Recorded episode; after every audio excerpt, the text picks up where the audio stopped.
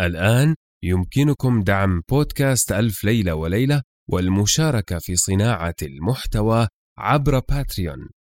الرابط موجود في وصف الحلقة. شكرا لكم شكرا دائما.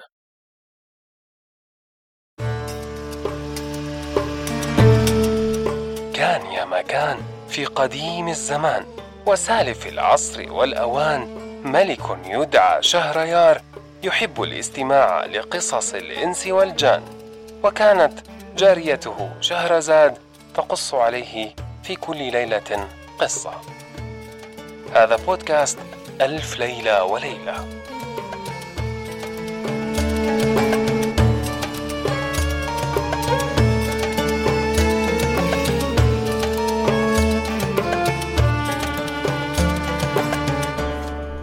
هذه قصص ألف ليلة وليلة. الليلة الثالثة عشرة.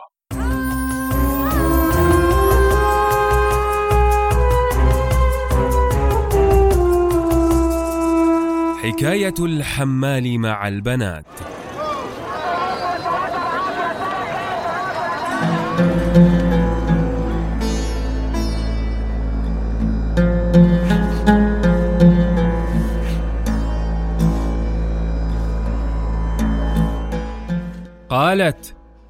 بلغني أيها الملك السعيد أن الصعلوك الثاني قال للصبية يا سيدتي لما رفصت القبة رفسا قويا قالت لي المرأة ان العفريت قد وصل إلينا أما حذرتك من هذا؟ والله لقد آذيتني ولكن أنجو بنفسك واطلع من المكان الذي جئت منه.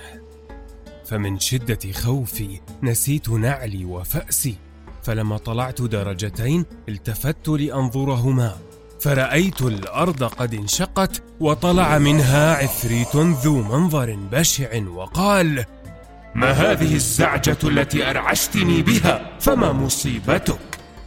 فقالت ما أصابني شيء غير أن صدري ضاق فأردت أن أشرب شرابا يشرح صدري فنهضت لأقضي أشغالي فوقعت على القبة.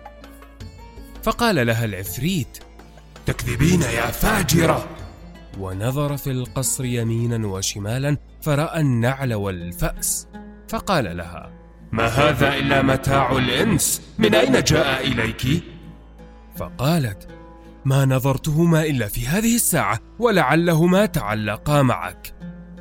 فقال العفريت هذا كلام محال لا ينطلي عليه. ثم إنه عراها وصلبها بين أربعة أوتاد وجعل يعاقبها ويقررها بما كان. فلم يهن علي أن أسمع بكاءها. فطلعت من السلم مذعورا من الخوف. فلما وصلت إلى أعلى الموضع رددت الطابق كما كان وسترته بالتراب وندمت على ما فعلت غاية الندم. وتذكرت الصبية وحسنها وكيف يعاقبها هذا الملعون وهي لها معه خمسة وعشرون سنة وما عاقبها إلا بسببي وتذكرت أبي ومملكته وكيف صرت حطابا فقلت هذه الأبيات. إذا ما أتاك الدهر يوما بنكبة فيوم ترى يسرا ويوم ترى عسرا. ثم مشيت إلى أن أتيت رفيقي الخياط فلقيته من أجلي على مقال النار وهو لي في الانتظار فقال إني بت البارحة وقلبي عندك وخفت عليك من وحش أو غيره فالحمد لله على سلامتك. فشكرته على شفقته علي ودخلت خلوتي وجعلت أتفكر فيما جرى لي وألوم نفسي على رفصي هذه القبة.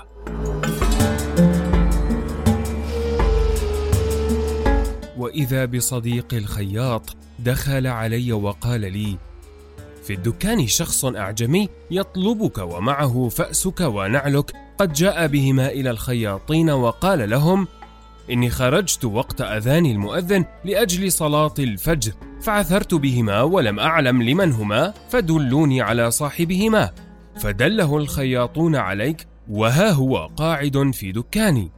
فاخرج إليه واشكره وخذ فأسك ونعلك. فلما سمعت هذا الكلام اصفر لوني وتغير حالي. فبينما أنا كذلك وإذا بأرض محلي قد انشقت وطلع منها الأعجمي. وإذا هو العفريت وقد كان عاقب الصبية غاية العقاب فلم تقر له بشيء.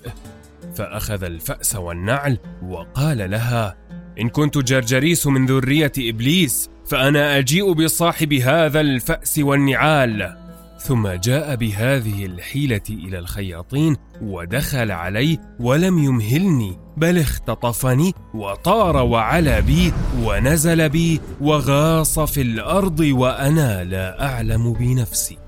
ثم طلع بي القصر الذي كنت فيه فرأيت الصبية عريانة والدم يسيل من جوانبها فقطرت عيناي بالدموع فأخذها العفريت وقال لها هذا عشيقك. فنظرت إلي وقالت له لا أعرفه ولا رأيته إلا في هذه الساعة. فقال لها العفريت هذه العقوبة؟ ولم تقري.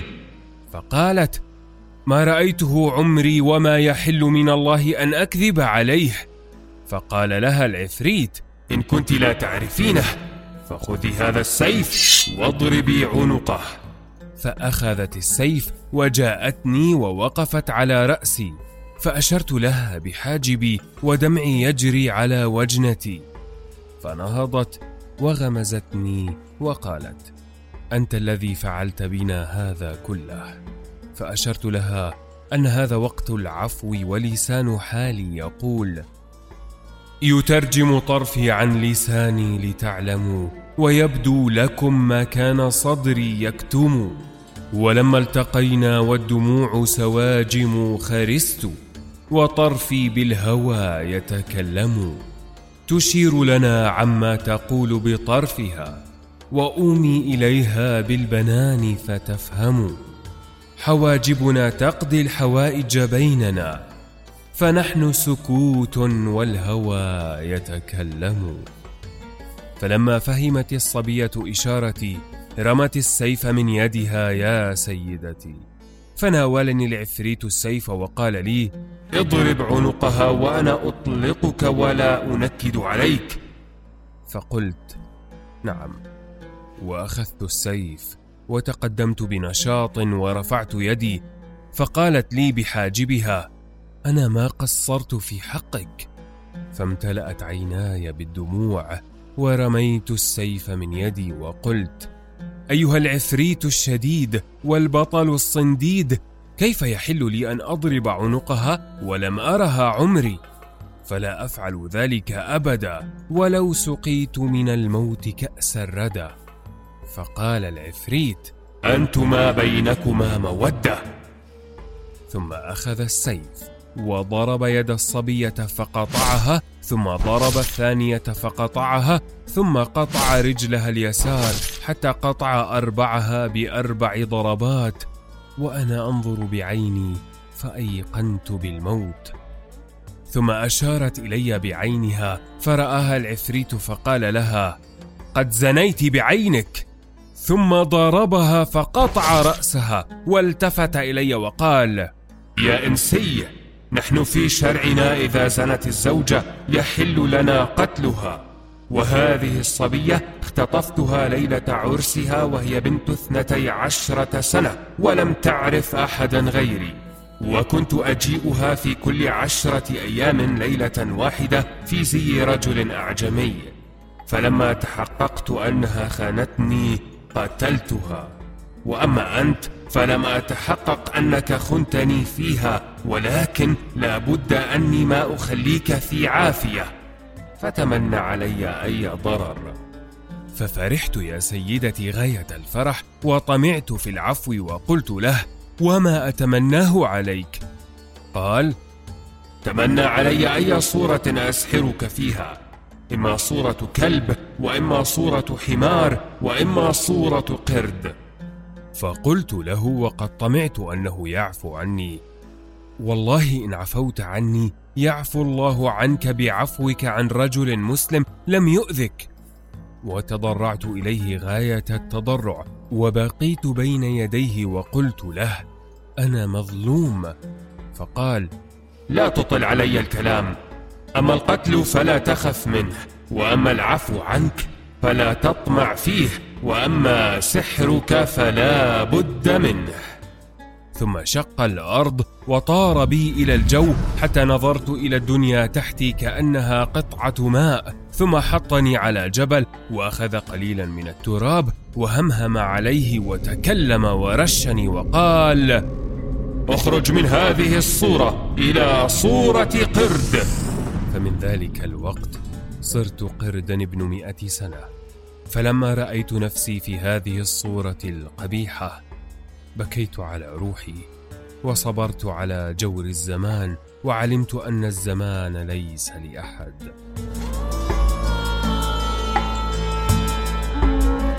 وقد انحدرت من أعلى الجبل إلى أسفل وقد سافرت مدة شهر ثم ذهبت إلى شاطئ البحر المالح فوقفت ساعة.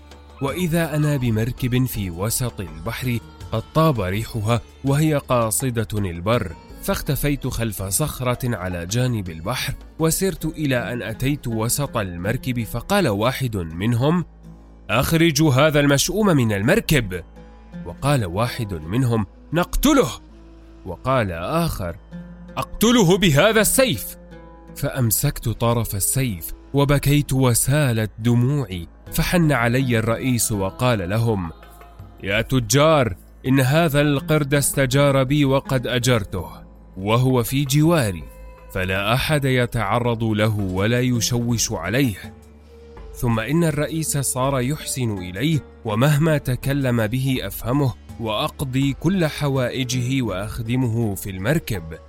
وقد طاب لها الريح مدة خمسين يوما فرسينا على مدينة عظيمة وفيها عالم كثير لا يحصي عددهم إلا الله تعالى. فسعه وصولنا أوقفنا مركبنا فجاءتنا مماليك من طرف ملك المدينة.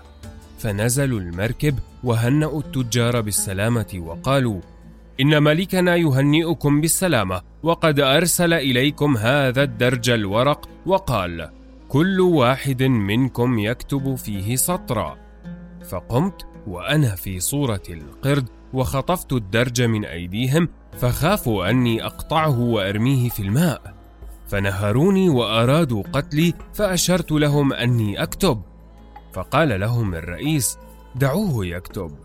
فإن لخبط الكتابه طردناه عنا وإن أحسنها اتخذته ولدا فإني ما رأيت قردا أفهم منه. ثم أخذت القلم واستمديت الحبر وكتبت سطرا بقلم الرقاع ورقمت هذا الشعر. لقد كتب الدهر فضل الكرام وفضلك للآن لا يحسب. فلا أيتم الله منك الورى لأنك للفضل. نعم الأب. وكتبت بالقلم الريحاني هذا الشعر. له قلم عم الأقاليم نفعه وعم جميع العالمين منافع. وخمسة أنهار أناملك التي تسيل على الأقطار خمس أصابع. وكتبت بقلم الثلث هذين البيتين. وما من كاتب إلا سيفنى ويبقي الدهر ما كتبت يداه. فلا تكتب بخطك غير شيء يسرك في القيامة أن تراه. وكتبت تحته بقلم المشق هذين البيتين. إذا فتحت دوات العز والنعم فاجعل مدادك من جود ومن كرم. واكتب بحبر إذا ما كنت معتذرا. بذاك شرفت فضلا نسبة القلم. ثم ناولتهم ذلك الدرج الورق فطلعوا به إلى الملك.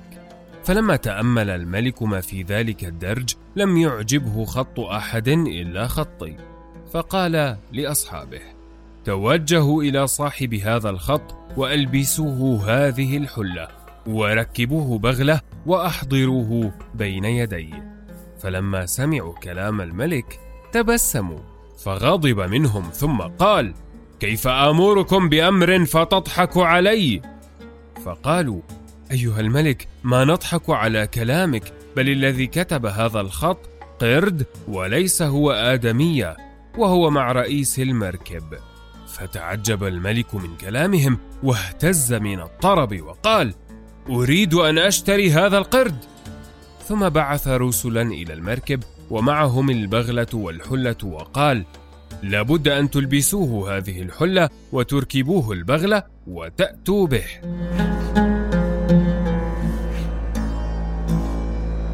فساروا إلى المركب وأخذوني من الرئيس وألبسوني الحلة.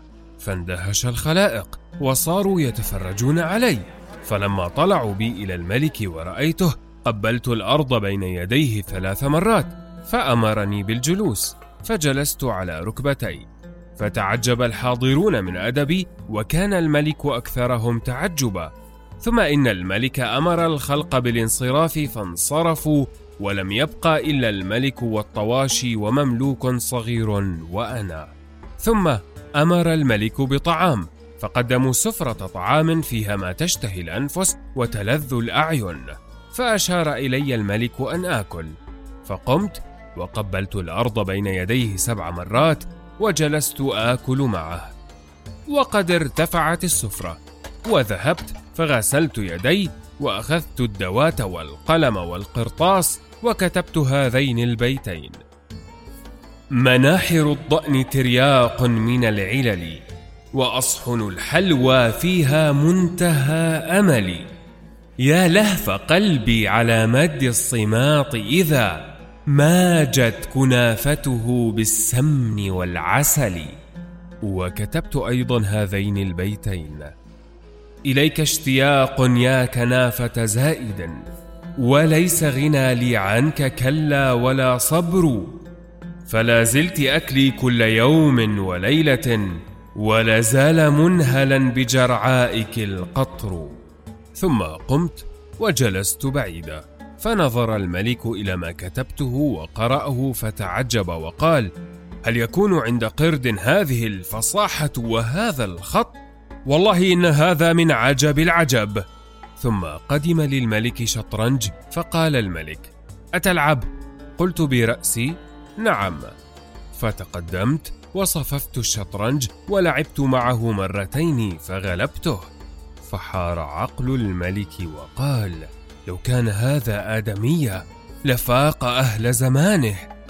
ثم قال لخادمه اذهب إلى سيدتك وقل لها كلمي الملك حتى تجيء فتتفرج على هذا القرد العجيب. فذهب الطواشي وعاد ومعه بنت الملك. فلما نظرت لي غطت وجهها وقالت يا أبي كيف طاب على خاطرك أن ترسل الي فيراني الرجال الأجانب. فقال يا بنتي ما عندي سوى المملوك الصغير والطواشي الذي رباك وهذا القرد وأنا أبوك فممن تغطين وجهك؟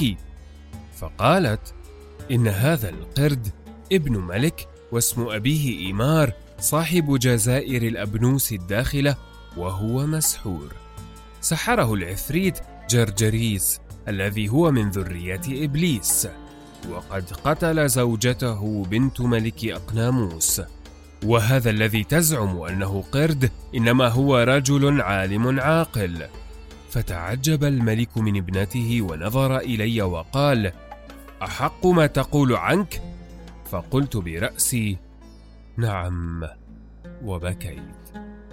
فقال الملك لبنته من أين عرفت أنه مسحور؟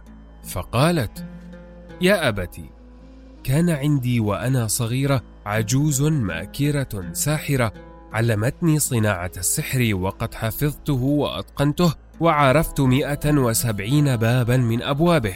أقل باب منها أنقل به حجارة مدينتك خلف جبل قاف وأجعلها لجة بحر وأجعل أهلها سمكا في وسطه. فقال أبوها بحق اسم الله عليك أن تخلصي لنا هذا الشاب حتى أجعله وزيري. وهل فيك هذه الفضيلة؟ ولم أعلم. فخلصيه حتى أجعله وزيري لأنه شاب ظريف لبيب. فقالت له حبا وكرامة. ثم أخذت بيدها سكينا وعملت دائرة. وأدرك شهرزاد الصباح فسكتت عن الكلام المباح.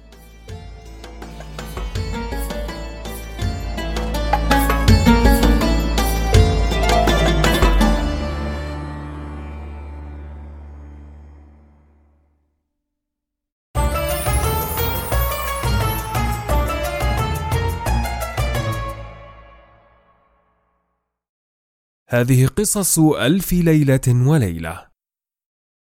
أنا نزار الحمود معكم في قراءة الليالي.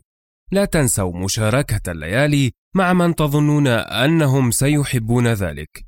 شكرا لكم، شكرا دائما.